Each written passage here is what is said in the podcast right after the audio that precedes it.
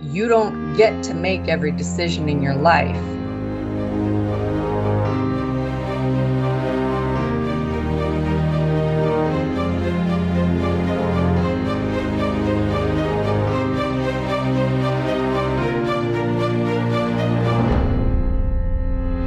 Hello, this is the Adventure Through the Bible podcast. My name is Matt.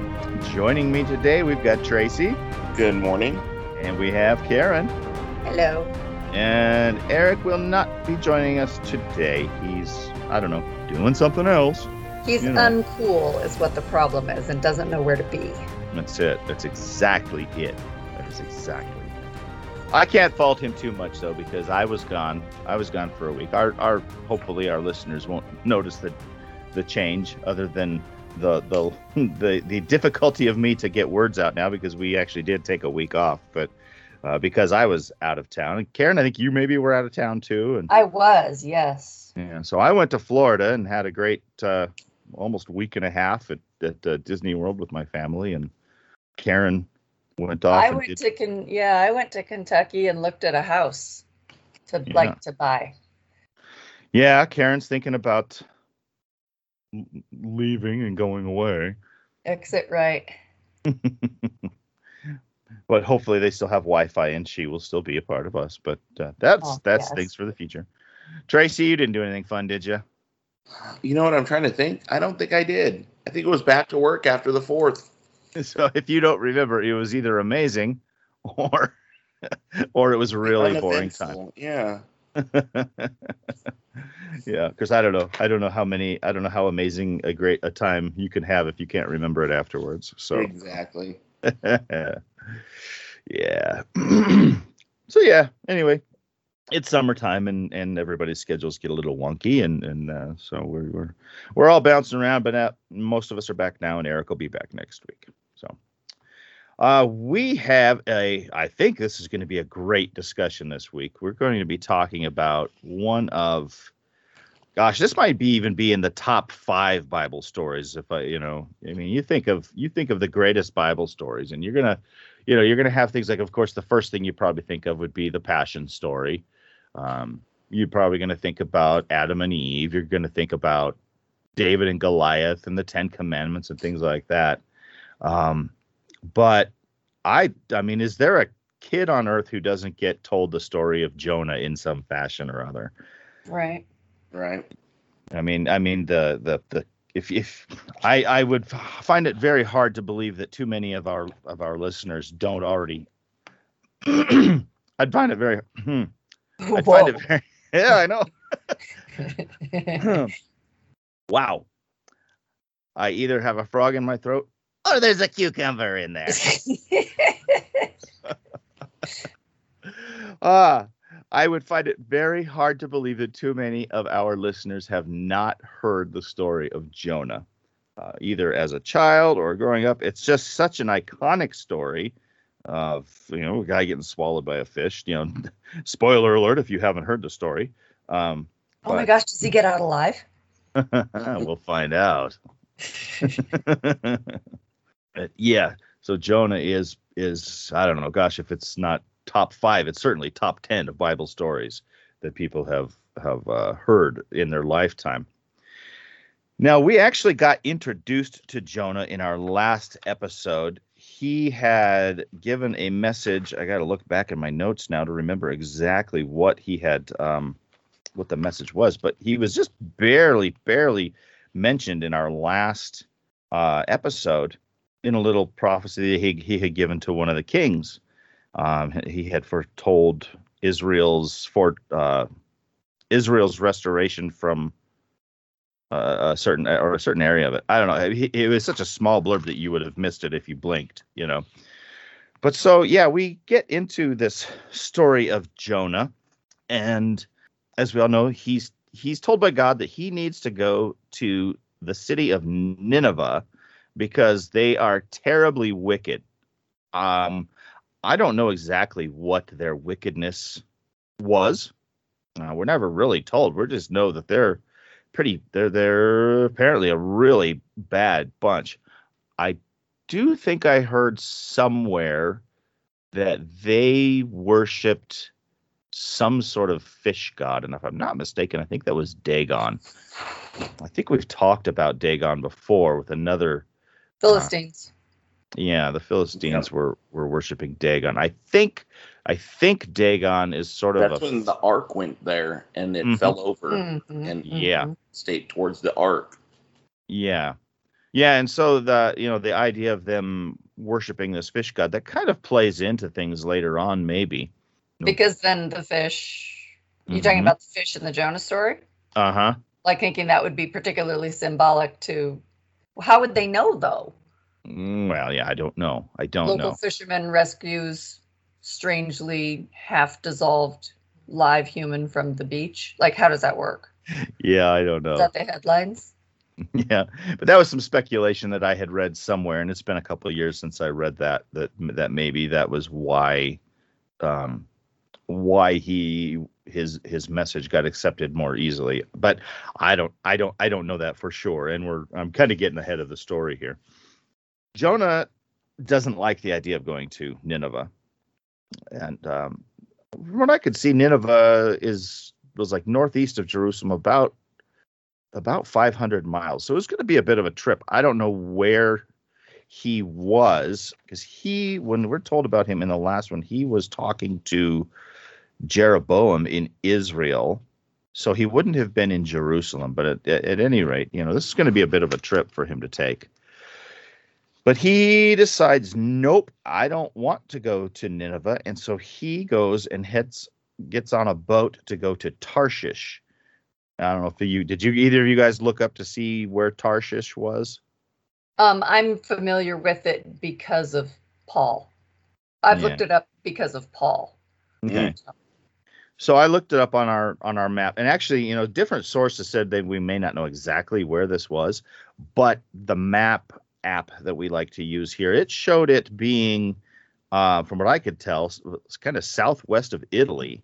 Yeah. And and we're talking from what i could tell about 1600 to 1700 miles away from jerusalem to the west so when jonah decides he doesn't want to do what god says he really decides he doesn't want to do what god says I, I, I, don't know and maybe maybe i'm calling things to the mat a little little close to us but i mean have you guys ever thought maybe you uh, tried to run away from something god wanted you to do you know, I was thinking about that this week, and I don't, I don't know if it's if it's runaway or delay or or I, you know, look at the look at the obvious and try to just move maneuver around it. Mm-hmm. There we go. Yeah, I would. That's what I would say. I was I was thinking, and I got this from a song, so don't think that this is this is a little bit poetic, but it's certainly not original because I'm not terribly poetic by nature. But there's a song that talks about um, me like the you know the songwriter kicking open doors or trying to kick open doors that god has closed mm-hmm. yeah and so so like uh, that that that kind of resonates tracy like i mean if god i think that the the the very few times that god has said something directly to me i have like there have only been a couple of times that i didn't do it and it was a very small thing i regretted not doing it but i most of the time if god says to me, go do this or don't do that, I'll just instantly obey. But when it's a bigger, slower situation, I've been known to sit there and stare at it and go, but I but I really wanted to, and then try to kind of logic my way around it. Mm-hmm. You know, I think too that we kind of look at it and we always want to fleece test it. Well, if that's what you want me to do, let me do this. Show me this. Show me this. Yeah. You know, and I and which I don't think is a bad thing. You know. Yeah, it's but, hard to know. Hard yeah, to know. Right. Like, there's a lot of noise in the world. What voice are you hearing? Sure. You should check that. You know, and then I wonder if too maybe we just we tend to dilute it out a little bit too by by delaying it so much. You know what I mean? Mm-hmm. Yeah. So I think you know from that perspective, I think we all we we it's safe to say that we've all had instances where we tried to avoid doing probably what we knew we were supposed to do. Uh, or, or you know, like you say, the, the, the thing that's right in front of you, and you just, oh, I just don't want to do that, you know. And it it does make me wonder, like you were saying, kicking down the doors, Karen. Um, mm-hmm. It makes me wonder how many doors did get shut behind me when I turned around and walked the other way. I I could probably think of a few without thinking too hardly, you know. But uh, but yeah, I think this is probably a common, at least at least to some extent, this is a common uh, circumstance that we can all relate to. Of, Mm. of My my upcoming move is actually an example of this. mhm. So so I've had this weird set of life circumstances that pretty much kicked off like mm, last late summer, early fall kind of thing, and and I and, and I have been baffled because nothing in real life, nothing within my skill set, nothing within my realm of influence seems like it should have gone the way it went. And this was this was two circum two big sets of circumstances working at the same time, and everything I tried to do from my perspective in the moment, okay, so we'll say that. No, I don't have God's perspective on the long timeline of my life. Failed. Okay. Hmm. No logical reasons, just you know, I so I tried to sidestep it. Everything I've tried to do to sidestep failed. And all I've been hearing when I pray for months and months and months is just wait, wait, wait. And sometimes it's been very, very specific. Sometimes I've actually heard, like, do not take a single step in any direction until I tell you to. Like, it's been very specific. And so I've been sitting in this really, well, let's just call it what it is annoying and terrifying holding pattern and now now there's suddenly some movement created okay so here comes a, here comes this movement this opportunity to for housing and my first reaction is to look at that and go oh that's a really good opportunity and then go back to my own drawing board and try to reconstruct what i have here so that i don't have to move that was my first reaction Mhm. and so God could not have made it more obvious. He very quickly slammed two doors right in my face while I was in the process of peeking through them. Thank you very much. And made it made it impossible on any level for me not to move. Impossible. I would have to win the lottery. I would have to like marry well all of a sudden by this weekend. You see what I'm getting at? Like Yeah. impossible for me not to do the thing that he put in front of me yeah. because I wasn't opposed to it, but it was uncomfortable. And because it was uncomfortable, I started coming up with ways that I could maybe sidestep it or work around it. Or, well, that's not like my favorite option, so maybe I could try this thing over here. Two more sharp cracks on the back of the head with a two by four, and apparently I'm moving. So, Hmm. Well, it's particularly interesting in your case, if I can if I can interject here, because and without giving away too much of your circumstances, uh, it was a few years ago you were considering a very similar situation, mhm. m- moving to Kentucky for different reasons, but um, and that was a sharp no. And now it's like, yep, okay, now it's now it's time. It's yeah. Um, I think uh, but, I think okay, but if, if that first thing a few years ago hadn't happened, this thing now wouldn't be happening. right, Right. right. Yeah. So I don't know. It's it's it's breeding a very interesting point of view in me. I'm trying to be patient with it. I'm a planner, so I absolutely despise every second of this sort of like forced spontaneity. I'm really annoyed. Mhm. I need like a Zen garden to rake sand so that something is within my control because You know, all all of my plans have fallen by the wayside and instead I'm having to follow nothing but what I can only see in the next step that is not provided by anything but God. Like nothing I've done has worked. Mhm. So this has been a really big deal for me. I think I see it like Matt was kind of saying too. You know, sometimes, and we've said this many a times on the podcast, is that we just look through that small hole into the future, that Sure. That- sure that finite piece of the big picture, and sometimes there's multiple trajectories that God allows us to venture down that eventually lead us to the same point. You know, Yeah. and like you were saying, in Kentucky might be yours. You know, yeah, and, and I don't really know what it is. it to Like get, if get to a place. Yeah, and and when I look at like every everything that's happening in the grand scheme of the world, because of course the world is just weird right now. Like, am I being taken from here or I'm being taken to there. I don't know which it is. I don't know which it is. I even wish I knew that. Like I'm not I'm not good with secrecy and spontaneity. Like I'm just not that way. Like I'm a planner. Yeah. Like what am I doing? Why am I doing it? How can I troubleshoot it? Yeah. You know, And, and I I know I'm not allowed to. and I think I'm the same way too. And and you know, I sometimes think, why do I do all the planning and the preparation? And it's to avoid any of the any hardships, any of the unknown, to make make the trip smooth sailing. And you know, my wife says sometimes, you know what, Tracy, if you'll think of any hur- hurdle or obstacle, you'll think it up. Yeah. And it's like, well, I just want to be prepared. And yeah. goes, It's, tr- it, it's troubleshooting. but sometimes you do. Sometimes you need the rocky way. Maybe that refines you. I Mhm. think, I mean, I don't know what the immediacy is going to bring from my life in particular, but I feel like I feel like there's been a healthy and by healthy I mean wildly uncomfortable for me dose of stop planning what's coming is beyond your control lean on God learn to lean on God now like I feel like I've told several people over the months, I feel like I'm being sharpened. And that is the lesson that keeps coming up from it is like you don't get to make every decision in your life. And and and I don't I, okay, so I'm not one of those people we're going to get really philosophical here. I'm not one of those people that believes that all of us are going to have like this huge pivotal impact in the world. Like I kind of see the unfolding of the timeline of Earth as like this this tapestry that's made up of all of these little tiny threads that are all of us, right? And it takes a whole lot of threads holding things together in the background. Very few threads are on the surface making the picture, you know what I mean? But all of them are making the thing come together. And I guess that's how I see individuals. And God is kind of like weaving this thing through the framework of time. Okay. I told you I was going to get poetic.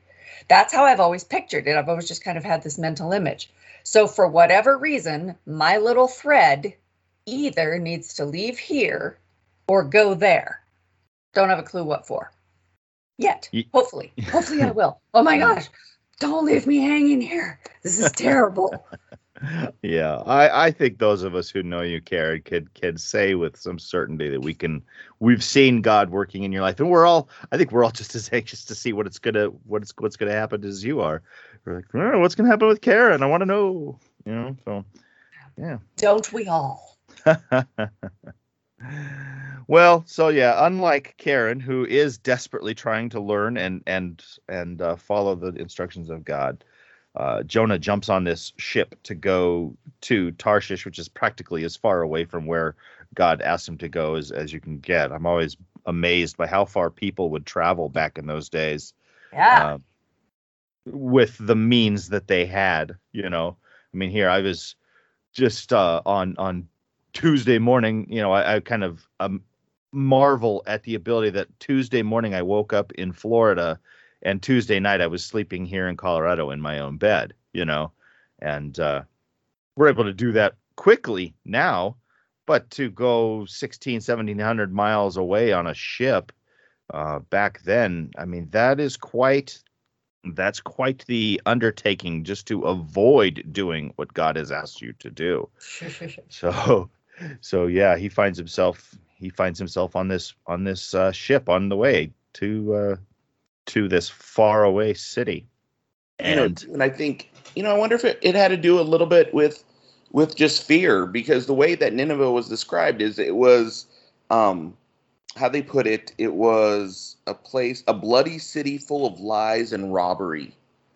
Hmm you know so i i imagine too my thinking was it was pretty, a pretty rough place and you know could could some fear be involved yeah. I mean, think of somebody said, "Okay, I want you to go into that biker bar and go in and tell those guys they drink too much." yep You know, I mean, uh, the, the probably be kind of a similar thing. Like, ah, yeah, no, I'll pass. Thanks all the same. Yeah. Um, so I, I, I can, you know, I think you know we can we can kind of we can kind of crawl inside Jonah's head here sort of understand. Anybody, you know, if you, I'm a person, I don't, I don't like change. I'll, I'll accept it when it comes, but I, I, I don't, I don't like it, and I a lot of times I'll try to avoid it because I like I like the comfortable status quo sometimes, you know. Um, so I can I could sort I'm not not to the extent of maybe going this far to avoid it, but um, but yeah, he and uh, yeah, being sent to a place like this where it sounds like you could very well be in danger of your life if you go. There's a lot of different reasons here that he may not have wanted to do it. But so yeah, he finds himself on this ship uh, to go the opposite direction, and you know we can all, I, like we were talking about before, we can talk about those times when we when we missed an opportunity and God just said, "Well, okay, um, I'll do something else with somebody else." But in this case, God goes, "Nope, I want you, Jonah, to go to Nineveh," and the Bible tells us, the story tells us that He sends a storm that is threatening to break up the ship, and it's it's really bad. The sailors are praying to their gods and they're throwing cargo overboard, trying to lighten the load and in an in a in a Excuse weird me, I have Yeah. a quick interjection. uh-huh I am a classic in it, in addition to being an over preparer and a planner and a troubleshooter. I am I am along those same lines an overpacker. If I was on this ship, I would have gone over with my suitcase, which would have an outfit for every possible weather outcome. And I would have gone down screaming with my arms wrapped around it. When they start talking about throwing over cargo, like, don't do that. well and when they're talking throwing away cargo i imagine this is stuff they're probably being paid to ship Right. you know and so oh, they're see, throw- okay, now I'm fine with it. That's fine. it's somebody then I else's have- stuff i don't I care have a question for you. Just Yeah. leave out my sweaters. We are not we're not throwing my sweaters and my boots overboard. So, what's the rationale, really? Do we know of why you throw over cargo? Do you- does it make you lighter to roll Yes. with Oh, yeah. waves? yes. oh yeah And it's the opposite. I mean, obviously, I'm not a seafaring person. I live very far inland in a state that has rivers that are two inches deep, you know. So I know nothing about sailing. But it seems to me that in a storm, wouldn't you want to be heavy so that you weren't quite so bouncy? Wouldn't that give you some ballast? I don't know. I would think yes, but also no, because as those waves are rolling, and if you're if you're uh, laying lower in the water, you have a better chance of everything coming over top of you and rolling you, I suppose. See, and. I'll just put it out there. I'm a sailor, and I have no idea. I was thinking the same thing. Wouldn't it make you heavier where you wouldn't be tossed and turned? But then I was thinking about it from like maybe a safety standpoint of, you know what? Back in the day, I'm sure they didn't probably didn't have OSHA or anything like that to be tying down cargo. And if you were bouncing around, that could be a lot of stuff thrown your way, you know, that maybe you just at that point wasn't safe in dealing with it and getting hit with stuff falling on you and and that kind of thing. So I was just like, you know, trying to mull that through my mind is like, okay, so they were just dumping stuff over. Well, you I know, think and I was go ahead. I think we were well into the years of ships being designed well. So there should have still been a cargo hold that was centered low enough so that the weight was not all up top or floating around loose on the deck or you know what I mean? Like most there's Mhm. there's usually like there's the very underbelly of a ship where if something's going to leak, that's where the extra water would go. Then there were cargo holds built just above that where they were still low in the center of gravity so the ballast was proper. You see what I'm getting at? And then then there's the crew's quarters or whatever and then there's the deck. But anyway, whatever. Neither here nor there. None of us are seafaring people. No, no, no. But can I, I if any of our 10 listeners out there happen to know, know, feel free to give us an email or write us.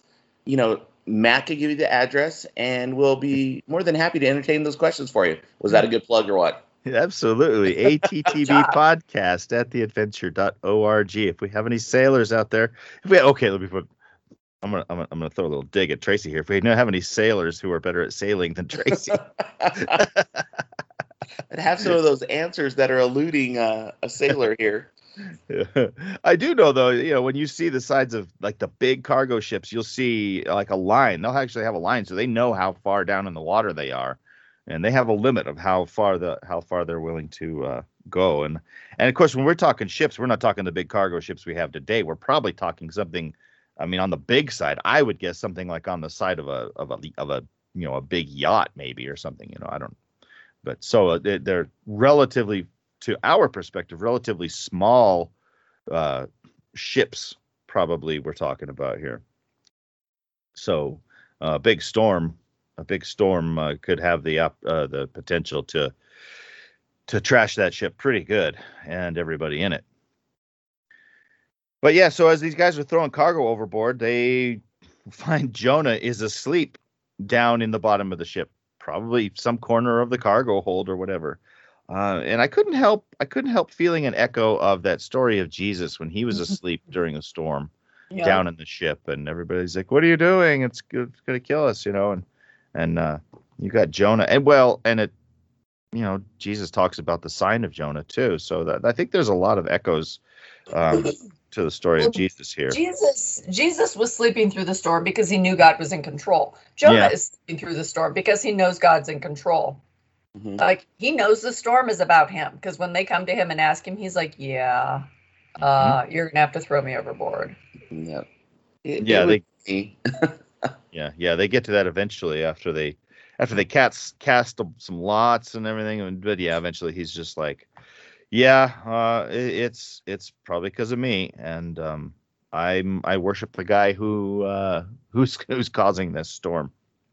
Okay, so how do you cast lots? Um, it's like dice. Yeah, it's like dice or drawing a short straw or whatever like that. That's the way they typically did it. Mm-hmm. That's what I was thinking, the short straw yeah. kind of thing. The Israelites, you know, the Hebrews did that pretty pretty traditionally. It was like, okay, we got to figure this out. So they would they would take a neutral mechanism and then they would leave God in control of it and they would just assume that the answer that came out was from God and they would take action on it. Yeah. Yeah, and not a very scientific way to do it, but for some reason it seems like it works a lot. Well, yeah. yeah. Um I yeah, I guess. Maybe next time uh, I have an issue, I'm going to start casting lots and or, or rolling the dice and see what happens. Which one of you did this? well, I should have thought of that when my kids were younger. I'm just well, gonna cast we'll lots. Which, whichever one the, the dice falls to, you're getting grounded. yeah. Yeah, so so yeah, they do the cast lots. They ask Jonah what's going on. He's like, "Yeah, I worship the God who creates the the sea and the land, and so you know, I worship the guy who's I worship the God that is doing all this. And and uh, he basically he volunteers. Like yeah you have to you're gonna have to throw me overboard. Why now why why didn't he just jump overboard? You know? It's like no you guys are gonna have to throw me over. Uh, i know this is about me and uh, you guys are just gonna have to pitch me over the side. Seems like the the if he really wanted to volunteer for that he could have easily just uh, pitched himself. That is a good point. It is. Yeah, the guys that you know, to their credit, they're not uh, they're not too keen on the idea of throwing him overboard too, because they're like, no, we're uh, they they keep um, they, they they try to row back to land, they can't do it, and uh, they finally they just decide, and and I thought thought, thought this was, this phrase was interesting. They say they they they actually start praying to God, and they say, do not charge us with innocent blood, and then they pitch Jonah. Uh, we've talked about um, uh, the blood price. We've been talking about the blood price here on on our podcast since way back. Uh, I think maybe even our first episode talking about uh, in Genesis and the the price that is put on life, and uh, especially innocent life. And these guys do not want to. They don't want to be um, uh, charged with that with that blood with that that that blood price. But uh, yep, they they throw Jonah overboard and they make sacrifices to God. I'm curious how you do that in the middle of a. Uh, well, I guess they didn't do it in that. They throw Jonah overboard. The storm stops. It's like it's. It seems like it stops like almost as soon as he hits the water or something. But the storm stops, and then the men offer a sacrifice to God, and they take vows. And I'm I'm guessing they're maybe taking vows to follow God. The text wasn't explicit about that. Okay, but, I have a question. Uh huh these sailors who listen to what Jonah says, They try to outdo it. When they realize they can't outdo the storm, then they pray to Jonah's God and then they do what he said. Is this naive? Like, okay, think about this in modern society. If somebody, if something kind of out of control was happening and somebody came along and said, well, yeah, this is God, like how many people would even believe them?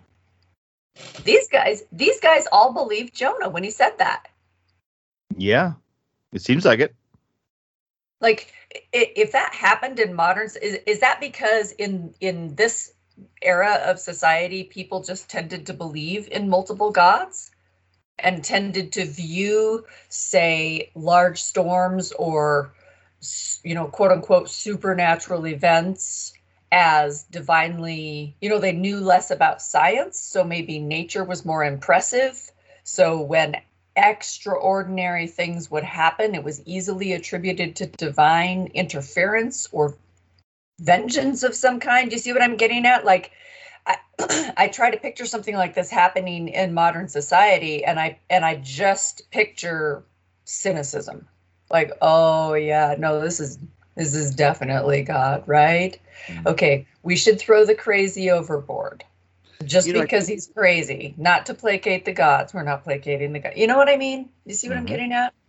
You know, I think so too. That you know they valued that a lot more and I think too when they found Jonah in in the hull of the ship and he was asleep, you know, they asked him, "Who are you and what do you do?"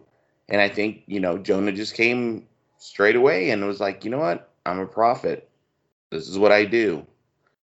And yeah. you know, I wonder if that kind of added to it. And then by him, you know, fessing up and saying, "You know what? You're gonna probably have to pitch me overboard because it's it's me. You know, I'm I'm on a mission, or I was I was tasked with something and I decided I wasn't going to do it. So I'm on the run. You know what I mean? Yeah. So, you know, I think he kind of gave him a little bit of a, a preview or, you know, preface to what was going on already. Yeah, I think people probably were more likely to believe in a god or at least, you know, in the supernatural back then because I view them, uh, you know, in my looking back and obviously not being there, but I it, they just seem to be less cynical, more accepting of what's going on around them. But and then, like you say, Karen, not uh, you you're having things like natural phenomenon being more impressive. We don't understand it, and and uh, so so yeah, maybe the, the, maybe the answer's in verse five well, four and five. The Lord sent a great wind on the sea, and such a violent storm arose that the thr- the ship was threatened. That oh my goodness, English! It's so early. a violent storm arose that the ship threatened to break up. All the soldiers were. Af- okay, would somebody else like to? They're not soldiers. Sailors. Okay, try this again. Then the Lord sent a great wind on the sea, and such a violent storm arose that the ship threatened to break up. All the sailors were afraid, and each cried out to his own God. So the first thing they did when circumstances got out of control and they're in a floating bathtub out on the ocean somewhere is they all start praying to their own God. Mm-hmm. Well, yeah, it is their. Uh...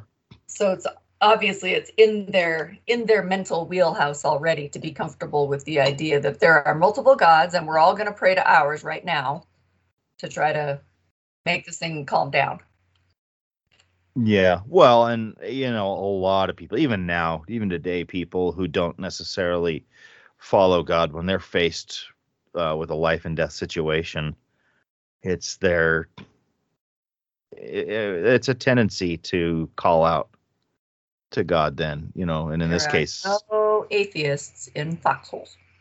right. Right. So Jonah finds himself in the water and in an interesting turn of events, he gets swallowed by what at least King J- James and New King James calls a great fish. Now, there's been lots of speculation over the years of what this was. Was it a big fish? Was it a whale? You know, what was it?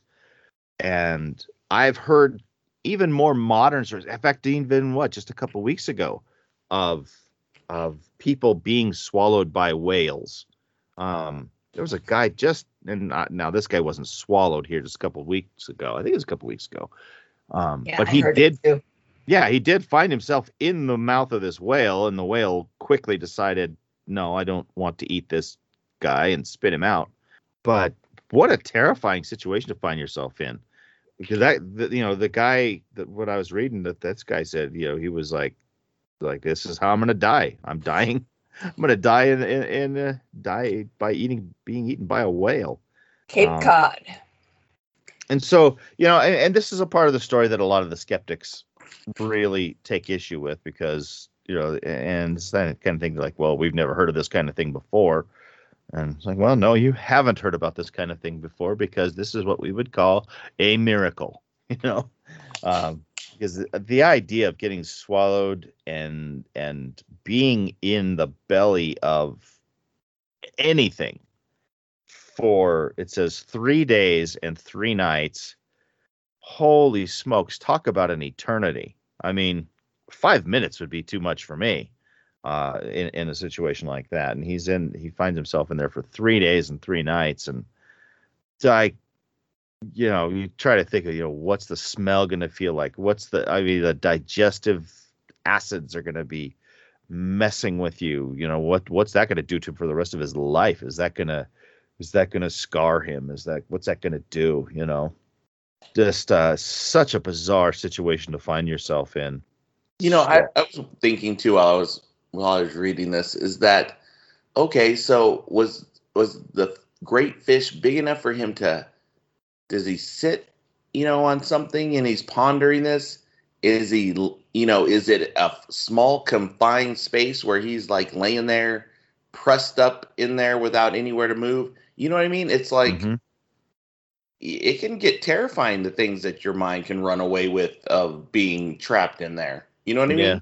oh yeah oh yeah you know all the kids stories they kind of play it off as if he had plenty of room to move around and stuff in there and, Right. th- and think and and uh you know, sitting there pondering life, you know, in, in the big fish, it's like, you know, no, maybe that's not how it was. You know, could he have been laying, you know, face down in a whole bunch of goo and for three days? It's it's not outside the realm of possibility. yeah That's disgusting. It Right? is disgusting Thanks. Now you'll know how I ponder this. I'm eating tater tots here. Be kind. yeah. Was The there whales thoughts in there with him? You know, that kind of thing. tater tots i don't think a whale would necessarily want tater tots but, um i imagine a nasty rancid fishy smell i mean just i suppose maybe you grow nose blind to it after a couple of days but uh yeah just just a very disgusting situation to be in. And well jonah does what probably any of us would do. He starts praying to god. And i i thought it was interesting that the prayer that he the way it's recorded the prayer is all put down in like a past tense. And i don't know who wrote this. I don't know if maybe jonah wrote it himself or just what. But the idea that the prayer was in past tense while he was still in the fish or the whale or whatever it was I thought the idea that it was past tense as if god had already answered it and saved him was an interesting way to view this this prayer for salvation. Um, you know, it was like God answered me, God saved me, God, uh, you know, he he did all these things. It was um, it was almost as as if he just expected that that he would be saved. Did that strike you guys in that way? Did you notice that, or was it? I noticed it. It's kind of like dual, it's almost like dual language. Okay, so he starts off and he says, so in verse one of chapter two, from inside the fish, Jonah prayed to the Lord his God. He said, In my distress, I called to the Lord and he answered me. Now, to my mind, he's talking about being stuck inside a fish, right? Mhm. Mhm. From the from deep in the realm of the dead, I called for help, and you listened to my cry. And yet, still, it sounds like he's talking about being inside the fish. But here's what comes next You hurled me into the depths, into the very heart of the seas, and the current swirled around me. All your waves and breakers swept over me. Now it sounds like he's talking about being when he was lost, when he was in the realm of the dead, he was on the ship running away from God, and God Mm. saves him from that by hurling him into the sea. Then, when he goes into the sea, he says, I have been banished from your sight, yet I will look again toward your holy temple. The engulfing waters threatened me, the deep surrounded me, seaweed was wrapped around my head. To the roots of the mountains I sank down. The earth beneath barred me in forever. But you, Lord my God, brought me up from the pit. So it's almost like he had doomed himself when he ran away. He knew he was doomed. He gets thrown into the ocean, which feels like salvation because he's been hurled off of his self chosen path of, of disobedience Mm-hmm. He's when he's in the water his thought is i have been banished from your sight. So this is some kind of like i deserve it. Like i'm in the water the seaweed is wrapped around my head the deep surrounds me the waters threaten me. I have been banished from your sight yet i will look toward your holy temple which to a hebrew i assume means what he's doing right here praying you see what i'm getting at like Mhm. as I read through this a couple of times, it a little bit changed when you think of it as he's praying this in the fish. I look Yeah. at it, look at the irony of the whole situation is that he's in communi- he's a prophet, he's in communication constantly with the Lord, and then he gets a task to do and he decides to run away from it and um, like you're saying, and he's writing is that he's removing himself from the from the Lord's presence. But yet, when the trials and the tribulations and maybe the maybe a little bit of punishment comes in, around, he cries out to the Lord. So to me, it's almost like he knows where his strength and his faith come from. It's like, but he tries to avoid the inevitable. Yeah, I like your assessment of it a lot better than mine, Karen, because I was just kind of looking at it. Karen, you're so you're so smart, Karen. You're so smart. Um, because I was just kind of looking at it, and maybe I mean I I may not be total. Of course, I'm not totally wrong. I mean, come on, but uh, but I was just kind of looking at it more like he, you know, his faith was still strong in God, and he he believed that God would save him, and so he was talking about it as if it had actually already happened. But no, I, I actually do like your assessment better, where he was he was recognizing maybe that he was he was saved by all the circumstances that that uh, he found himself in, and he was he was already viewing himself in, in, that. So I yeah, I like your assessment of that a lot better than mine, Karen. So um, well, and to me, job. this all plays into um, Jonah's point of view, like his reaction when God tells him to do this. Like when we get to chapter four, uh, which we're not to yet, but when we get to chapter four, we find out why Jonah ran away in the first place. And Yeah. it's not very flattering to Jonah's character. No. So like No. that that perspective kind of plays into it. Like he has a solid belief in God and his own personal reaction to that throws some, you know, little monkey wrenches into how he wants to obey and what he himself as an individual prioritizes versus what God prioritizes. mhm. So anyway, onward. onward. Yeah, well, after three days and three nights, the the uh is we're told God spoke to the fish as it was quoted in in the in the text, and the fish spits him out on dry land. Yeah, the, I- we don't really know where. I mean, you know, I mean, I think some of the stories would make you think that he spit him right out in front of Nineveh, but I don't even think Nineveh was close to the. Uh, I don't remember. I don't remember how close to water Nineveh was, but at any rate, he wouldn't have gotten spit right out, um, right out uh, at Nineveh. So he's still got quite a. I think he's got a journey ahead of him. Well, it doesn't it doesn't say. It No, just it says that Right. when God told him again, go to Nineveh, he said, "Okay." And he went to Nineveh. Right. It does say I had I looked up Nineveh, which I know I know that the that the book of Jonah says it had about 120,000 people in it, and it describes it as a very large city.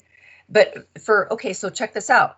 it was the ancient city of Nineveh was 60 miles across. hmm That's a huge amount of land for Mhm. 120,000 people. Yeah. It makes me curious what that city was laid out like.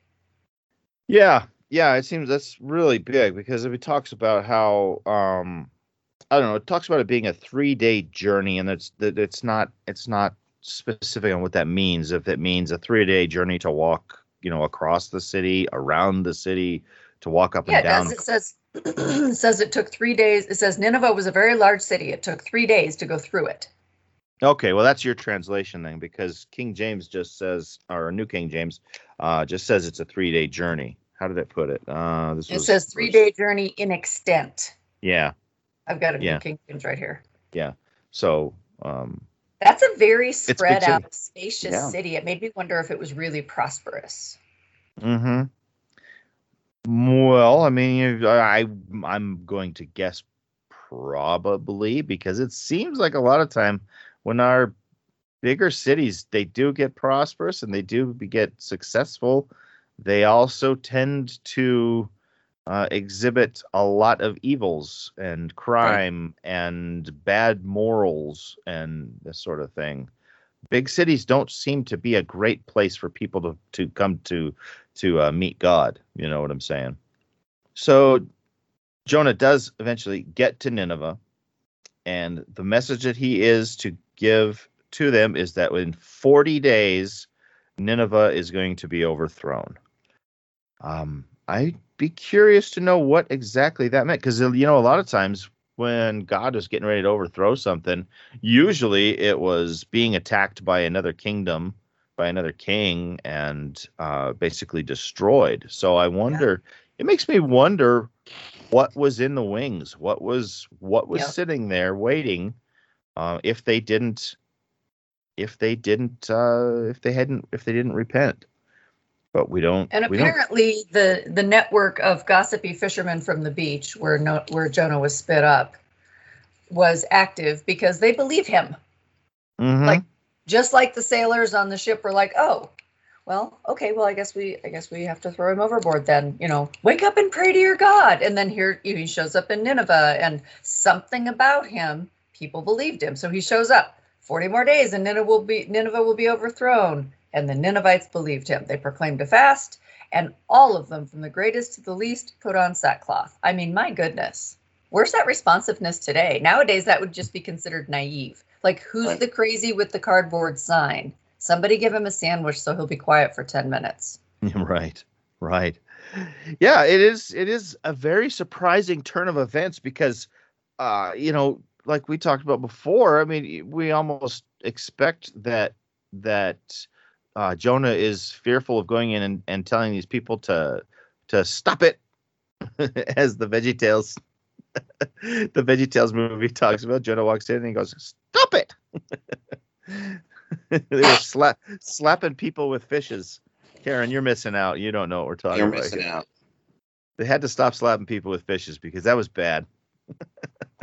but um, but for them to so quickly accept it and and and change their ways, and it's like, man, what factors were involved here for them to change, and not just the people, but the king too. I mean, the king Yeah. is like proclaiming fast and like, yeah, we have to do something. We've got we've got to change and and they just accept the message it's like how many missionaries out there who would who would love to find themselves in a situation like that um where everybody just goes oh uh okay you know? Or Uh, that I- toil years and years with the same message and, you know, just falling on deaf ears. yeah. You know, I wonder if that has something to do with too with the king readily accepting it and then everybody else just following suit. yeah. Of course but the way the bible tells it is like the people accepted it first and then the king. And then the king went oh yeah we need to do something here. Now of course you know that could just be the way Yeah. it's written down. It could have been the king going oh yeah this is bad and we need to change. And then the people following um, i don't know that for sure but um, it certainly was not the situation jonah was expecting to to come across. Uh, he either thought that he was going to end up maimed or killed or or or something but um or as we'll find out something entirely different for why he didn't want to go. But um, but yeah, they just like, well, um, you know, we have this, you know, and maybe they they knew about something coming up. Maybe they knew that there was some king out there getting ready with a with an army to come and wipe them out, and and they said, well, who knows? Maybe this is the way that we avoid that. So I don't I don't know, but uh, but they definitely they they they obviously turned very quickly because they only had 40 days, and um they they heard it and and they and they changed and God sees their repentance and he does not have them destroyed. So whatever was going to happen doesn't happen. And uh and and uh, I suppose the Ninevites are happy. This now, may seem like a small thing to get sidetracked on, but as an animal lover, it really bothers me that they forced no food and drink on the animals as well. Hmm. like that's how seriously they fasted. Yeah. There's yeah. no food and drink for the humans, and there's no food and drink for the animals. And I yeah. just am like, oh, Ninevites, come on. yeah, yeah, that wasn't that wasn't part of the proclamation, but I do give them credit for trying. You know, they they took it seriously and they took it really seriously. Right. And uh, they put sackcloth on the animals, Matt. well, those animals were about? those animals were bad, Karen. They were bad, bad ki- animals. Repent, donkey. Repent. oh, that those donkeys weren't making waffles. okay, you better explain that because not everybody in the listening audience has seen Shrek. And also, I would just like to take a moment to point out that I actually got a movie reference joke, and I hardly ever do that. Karen, Karen got a movie reference. I'm making waffles. uh, but she still doesn't know the movie, the Jonah movie. Ah, uh, we'll get you there. Housewarming gift. well, she, yeah, yeah. What'd you say, Tracy? Housewarming gift. We might get you the uh, DVD for uh, Jonah. I'm telling you, I don't have a way to play. Oh, okay. Might get you one of those too. church, church movie night coming up. Oh dear. it, it really is so it's a it's just ridiculously fun fun to watch. Um well Jonah Jonah takes a weird turn on us here because it turns out that he doesn't like the idea of Nineveh not getting destroyed. He he is so angry that he that they're not getting destroyed. And he tells god he's like this is why i didn't want to come in the first place because i knew this is what you were going to do. They're like wow. Okay no no no. You got to really capture the full essence of what a jerk jonah is. He prayed to god. Let's see so when God saw what the Ninevites did and how they turned from their evil ways, he relented and did not bring on them the destruction he had threatened. But to Jonah, this seemed very wrong, and he became angry. He prayed, he prayed to the Lord, Isn't this what I said, Lord, when I was still at home? This is what I tried to forestall by fleeing to Tarshish. I knew, here comes the accusation. I knew that you are a gracious and compassionate God, slow to anger and abounding in love, a God who relents from sending calamity. Okay, mm. what's the problem? Because it's all about Jonah. Yeah. Now, Lord, take away my life, for it is better for me to die than to live. what? How to, okay, how does a guy with that attitude become a prophet? That's a part of this I I don't get. You know, I wonder if it was a little bit of self because you know I was doing some other reading, and it and he he did, but I think he was so worried about himself and being looked at as a false prophet because yeah. it didn't come about mm-hmm. that he got wrapped up in self again. Mm. Never mind that the entire city and their animals did all these dramatic things right. to repent and yeah. follow the instructions, right? And to and to forestall, he's still mad that it didn't happen. Like Mhm. instead of that showing the compassion and love and power of God, Jonah's all like, but that reflects poorly on me. Or his reputation. Ugh. So, so, okay, so God replies to him, Is it right for you to be angry? Jonah had gone out and sat down at a place east of the city. There he made himself a shelter, sat in its shade, and waited to see what would happen to the city. The Lord provided a leafy plant and made it grow up over Jonah to give shade for his head to ease his discomfort, and Jonah was very happy about the plant. But at dawn the next day, God provided a worm which chewed the plant so that it withered. When the sun rose, God provided a scorching east wind, and the sun blazed on Jonah's head so that he grew faint. He wanted to die. Apparently, he's a very dramatic man. I just And want to die. For the second time in five verses, it would be better for me to die than to live. Again, God said to Jonah, Is it right for you to be angry about the plant?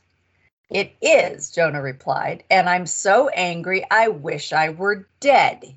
For the third time in eight verses. but the Lord said, You have been concerned about this plant, though you did not tend it or make it grow. It sprang up overnight and it died overnight. Should I not have concern for the great city of Nineveh, in which there are more than 120,000 people who cannot tell their right hand from their left, and also many animals? Oh my goodness, he did notice the animals repenting. Oh, that's nice. Yeah. Anyway, so it turns out that Jonah is a jerk. He understands God's character properly, but doesn't want to look like a fool. Like he he would rather he would rather that 120,000 people and all their nice animals die than for them to repent and make his word look like it wasn't real or whatever. Yeah. Whatever his issue was there. Yeah, that it it's when you read that about him, eh, you're just like, wow. I mean, yeah, yeah he's sitting on the side of the of uh, out there on the hill or whatever, watching, just waiting for the fire to come down or waiting for the the the the armies to invade or whatever. He's gonna have a show. He thinks he's gonna get a show, and he doesn't get the show. And yeah, the drama, the drama. Oh, I just wish I could die. You know, I'm so mad. I just wish I could die. Uh, it's like wow. so Jonah, angry. oh. I wish I were dead. Oh my Oh. goodness. and you know i'm reading this i'm thinking dude you know Yeah. you've talked to god a lot is that really the kind of thing you want to tell him right now And you got to admire him for being his unfiltered, shiniest best at every moment. I mean, there's there's a lot of honesty here. yeah I told you I didn't want to go because I know that you're loving and compassionate. Oh, okay. uh-huh you know, I was thinking too, and like going back to whole the whole Jonah and self. Can you imagine what kind of lofty position he would be in if 120k of people died, mm, and him saying, "Hey, this is what's going to happen," and him being the forewarning of this whole calamity that you know he did it. Can you imagine the status of that as a prophet? yeah I mean, uh, maybe because this was so far from where he lives. Like, was he planning to settle down in the region and live out his newfound powerful fame? You know, I just assumed he would go home and nobody back where he lived would know the difference. Ex- exactly. And I'm wondering if, if that got to him where, you know, because he would be on the same level as maybe like, you know, Elijah and Elisha and and Samuel and, you know, all those that came before him that had the ear of the king and were in a lofty position to be, okay, yeah, it really didn't happen like you said it was, but okay. Go back to your humble abode. yeah well, he wanted to be the guy that did the i told you so Yeah. you know and then he could go back he could go back to israel go i told those guys that Yep. Do we i'm the actually one know who where told he them lived? Maybe we're like reading this wrong. Do we actually but- know where we where he lived? he was delivering messages in Israel. We did we read that last time. I mean, it was like a one verse thing, but he was delivering messages in Israel. When So- he ran away, he went to Tarshish. He went down to Joppa, Yeah, Joppa's on the for Tarshish, which I guess we could maybe assume is in the opposite direction. Boy, I would have to put Tarshish and Joppa and Nineveh all on a map. well, Joppa was on the uh the west coast of Israel there. Oh, is it? Mm-hmm. All right. Yeah, right there was at was it the, the Mediterranean Sea? I think. So he was a ways from Nineveh. yeah, Wow. yeah. I, I don't we don't I, we don't know how far he got out to sea before this before the storm came, but he was planning on going a long ways away, uh, at least according to the map that I was looking at. So Well, I'm just thinking, I'm just thinking, obviously they had good news channels because the Queen of Sheba showed up to visit Solomon and the wise men came to see the baby Jesus and Mhm. Jonah got sent to Nineveh. You know what I mean? Like they obviously had news channels. Me with my internet and my texting and my, you know, I'm just having trouble picturing how any of that was efficient and I'm having trouble picturing how how Jonah would feel so humiliated at the not fall of Nineveh that he just couldn't be bothered to live anymore. hmm Like just just go back home to Israel and finish out your days. yeah, I don't know that those levels of selfishness are always kind of hard for me to grasp, though. Too, we, we've all known people who kind of have that. They have too much of a sense of self, and and anything that m- they feel might make them look bad, you know, really upsets them. And um, I'm thinking that's maybe what we're seeing here a bit with Jonah, where he, like I said, he wanted to be the guy who could go back to Israel and say, I, you know, I'm the one who told him that they were going to be destroyed. But now he has to go back. And if he's going to tell the story, he's like, well, I told him they were going to be destroyed, but then they weren't, you know. And and and those and and it was so awful. All 120,000 plus people and their lovely animals that wore sackcloth, they all repented. They all repented. It was the worst thing. Well, that's it. I He's mean, he focused on the wrong part of the thing because he could have then been he could have been the guy that said, "Yeah, I delivered the message. God gave me the message to deliver to them that saved them." No That- wonder Jesus had to tell parables about sheep and how Yeah. you leave the the shepherd leaves the 99 behind to go after the one. Mm-hmm. Mm-hmm. Yeah. Yeah. Sheep are not sheep are not bright.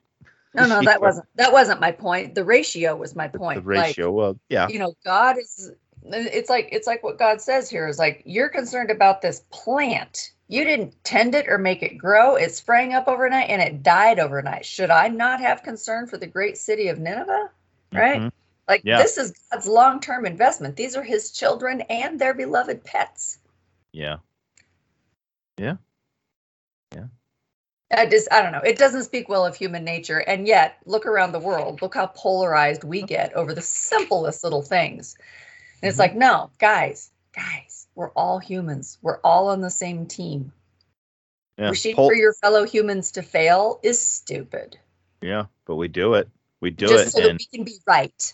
Man, mm-hmm. I hope that stupid decision comes back and bites them, and that will be so satisfying. Yeah, I'm gonna watch you go down in flames. Mm-mm. Mm-mm. Mm-mm. We're all on the same team.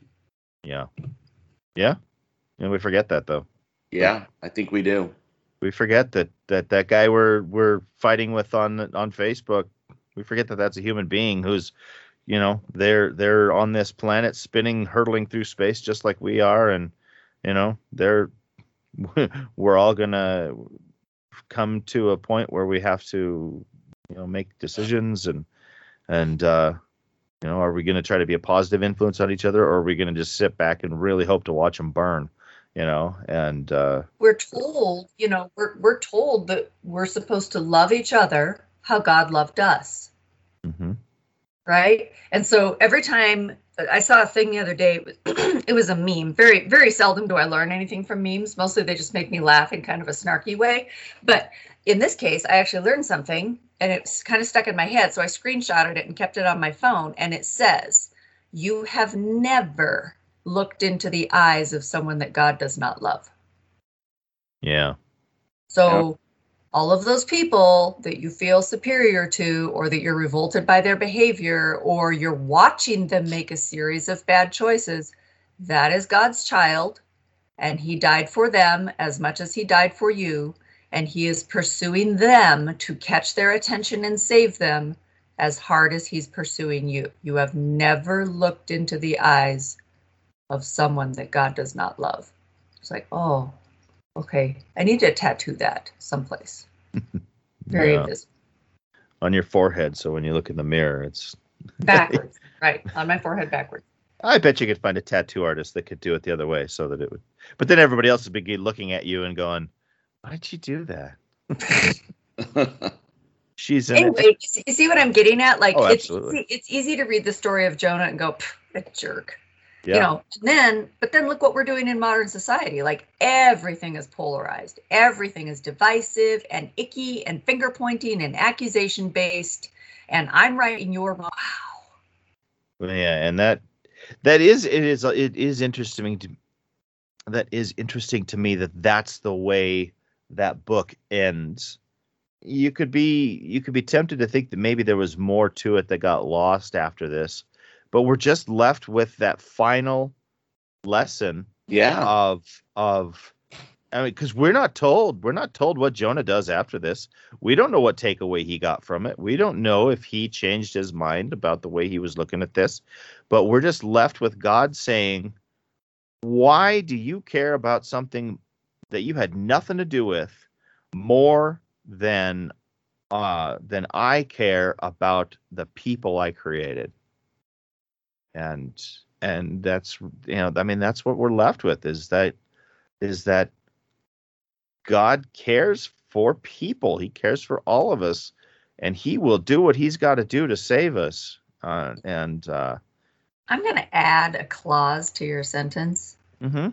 The way that god describes the people of nineveh is not terribly flattering No. Should I not have concern for the great city of Nineveh, in which there are more than 120,000 people who cannot tell their right hand from their left? Right. Yeah. Also, many animals. Okay, so that's not very flattering, and yet look at the lengths that God went to Right. to salvage them, to get their attention.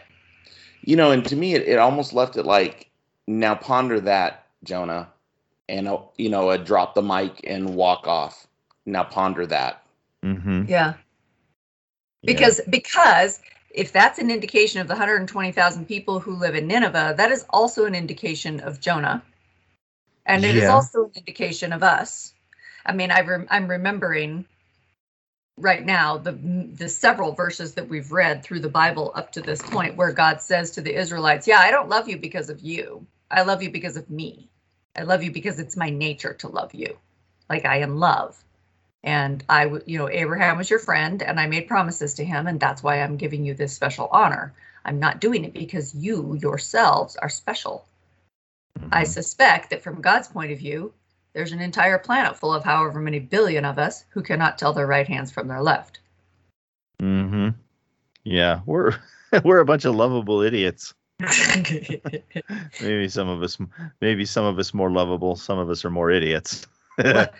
Probably in the grand scheme of the universe, planet Earth is the short bus. Probably. yeah. Maybe that's why our planet is so small. We are the short. Where's my helmet? oh gosh yeah i uh i do i do i wonder so often what what the other the other worlds if they're able to see in some fashion what oh, we're I going hope they through can't. No. And yeah oh yeah I, I hope we're quarantined to the point where they don't see anything happening right now but Maybe there's a shield. Yeah. Yeah, But spray yeah. more chemtrails. Don't let them see. chemtrails Oh. that's what it's for it's for the quarantine keep it keep the other worlds from looking at us with their with their m- massive telescopes to seeing how stupid we are. Uh, but yeah, God loves us lovable idiots. Somehow we're still lovable in His sight, and uh, that He does love us, and and uh, will will do what He can, what He can to uh, to save us and and uh, bring us to where we ought to be.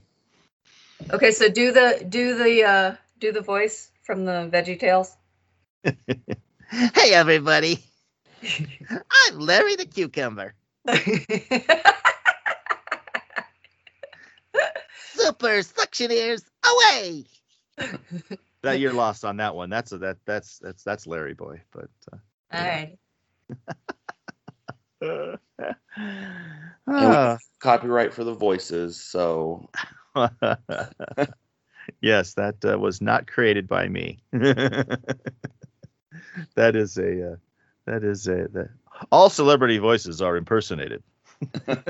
And see, and you guys have all seen it, and I was so hoping that you three, including our missing Eric, were going to sing the songs from the movie, and I was going to uh, listen. no. See, my it's, life is just disappointing. it's been a while since I've watched. I probably I might just have to pop it in this afternoon and watch it again and and see Jonah telling everybody that he's got a message from the Lord.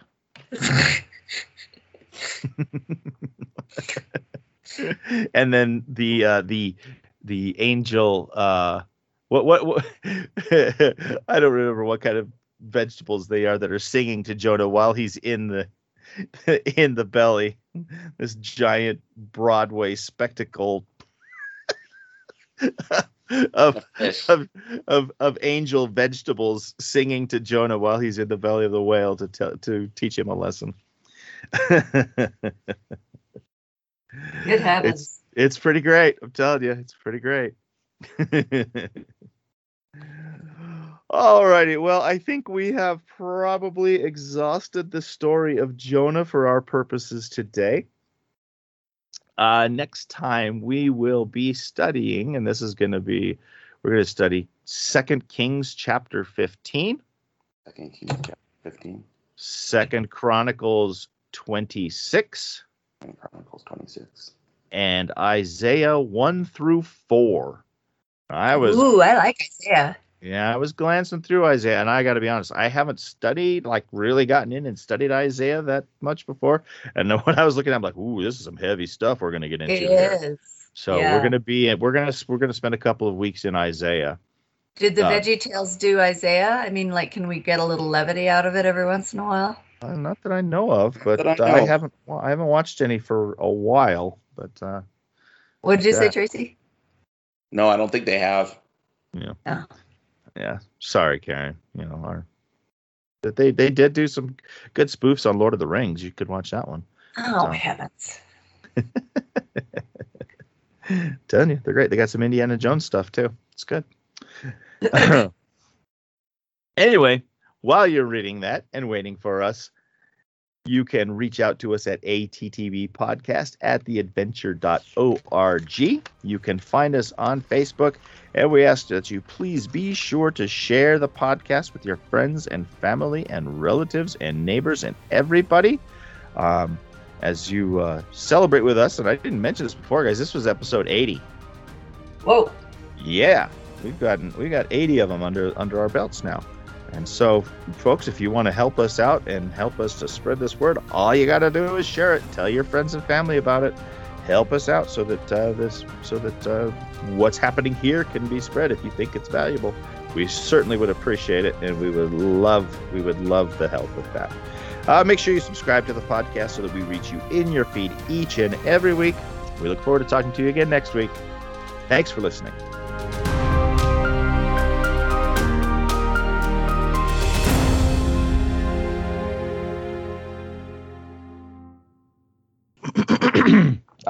From the Lord. Karen You guys are going to make a bunch of Veggie Tales jokes that I don't get, aren't you? Karen still isn't going to get We can it. neither confirm nor deny that at this point. Yeah, Hey, everybody, this is Larry the Cucumber. Welcome to this episode. Good thing he's recording already. That'll be beautiful. a message from the Lord. Jonah as an asparagus. I think he's an asparagus. Yep, he is. And you get the pirates who don't do anything. They don't sing the song in that one though. They don't sing the pirate song. We are the Why would they be pirates. The Book of Jonah. They're the they're the ship that he. Well, I don't think they're played off as pirates Just in sailors. the movie, but they're sailors. But in another Veggie Tales movie, you know that they're the pirates who don't do anything. That's what they call Oh. themselves. All We're, right. the, we're the pirates who don't do anything.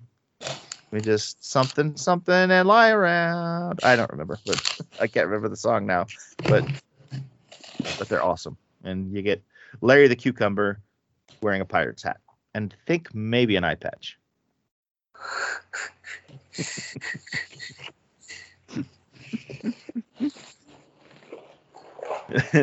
Veggie Tales are quality entertainment. I'm telling you. I see that. I clearly missed out. You get your silly. seen- they, they haven't done anything lately, have they? I haven't seen anything new lately. I don't know if they're still doing it or not. My kids used to watch them. But, you know, then you know they grew up and they stopped watching them, and they were still they were still producing stuff. It just my kids were past the age where they cared about it at all. Yeah, that's that's you know kind of why it's we. like, Matt, when you get a little older and you mature and you stop worried about. You know what that's like? No, No. I don't. I don't understand, Karen. You you lost me with that one. Yeah, clearly.